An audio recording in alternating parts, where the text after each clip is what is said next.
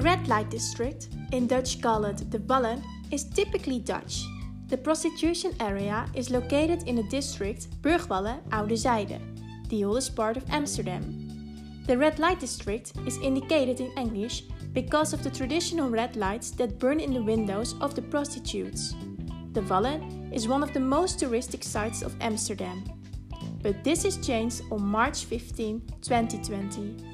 At the press conference of Minister Bruins and Minister Slob, they announced that all restaurants, cafes, schools, sport clubs, coffee shops, saunas, and sex clubs should be closed at 6 pm in the Netherlands. And this changes a lot in the sex industry. Prostitutes are no longer allowed to work, and this has a huge impact.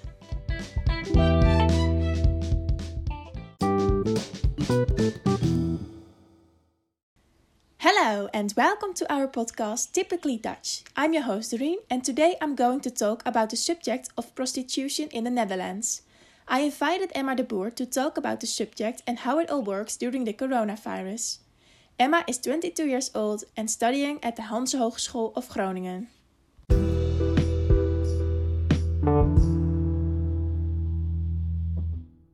So, hi Emma. Hi. Can you introduce yourself for our listeners? Yes, of course. My name is Emma de Boer and I'm 22 years old. I live in Groningen and I'm also studying international business at the Hanze Hogeschool in Groningen. Okay, so I invited you to talk about the prostitution in the Netherlands. So let's start. What do you actually know about the prostitution or sex industry in the Netherlands? Yes, well, I'm personally not familiar with it, but I do know that the Wallen or the Red Light District in Amsterdam is a typical Dutch landmark. It is known all over the world. However, it has been under pressure in recent years. Prostitution is seen as an exploitation by some people. I don't quite agree with that. And in addition, it seems to be an attraction for tourists. Everyone wants to see it. So you say you disagree with the people who think prostitution is an exploitation. Can you tell us more about that? Yes, of course. So, the prostitution is largely seen as an exploitation. Many people think that these women are not doing this voluntarily. Exploitation does take place, but what I have read from figures on human trafficking is that little is happening in the red light district in contrast to the illegal sector.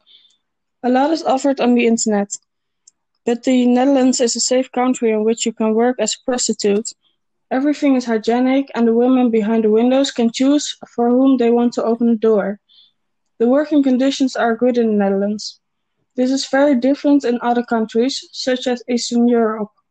Many women who work in the red light district are very satisfied, because about 30 to 40 percent of the women come from Eastern Europe, and those women have experienced differently.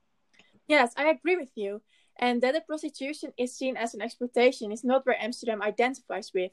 Amsterdam stands for freedom and happiness. I did some research about the prostitution in the Netherlands and some other countries, and what I have found that the subject is very sensitive to the women's emancipation movement. People think that these women show themselves in front of the windows, while these women think very differently about that. They do not see themselves as an object, but as a service, and they don't sell their body, but a service. It's an area where sexuality has a place in public life. Yes, there are many different opinions on how to interpret this. Yes, indeed. I have also read an article that there have been many changes since the coronavirus, also in the Netherlands. What do you think about that? Well, I think the coronavirus has a lot of impact on the sex industry. Paid prostitution is prohibited, but what have you read about it? Well, the prostitution is a vulnerable sector, and since the coronavirus, it has only become more vulnerable.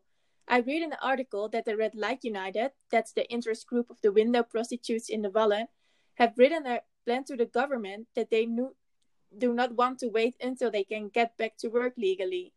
Prostitutes are currently receiving financial support, but that's not enough to pay the rent. And therefore, prostitutes have no other choice, so they go to work illegally. Oh yeah, and the longer the ban lasts, the more illegality. This also happens a lot in other countries, such as Eastern Europe. Yes, exactly. That's why the Red Light United wants the prostitutes to be able to work legally again. So, can you tell us a bit more about prostitution in other countries? Yes, of course. I heard in a podcast that there have been many changes in prostitution since the coronavirus, which you said. Many people lose their income and therefore they are looking for another way to get an income. And that is often live streaming or online webcam sex. In Oriental countries, many families are forced to offer their child on the internet, all out of money. But also women from Western countries, such as the Netherlands, offer themselves on specific sites to get money. These are unpleasant side effects of the coronavirus, but fortunately, there are many organizations that offer and give help. It's very worrying at this time. Yes, indeed. So, Emma, I would like you to thank you for taking the time and joining this episode of our podcast. And for all of you guys who are listening at home, thank you so much for listening. Have a nice day.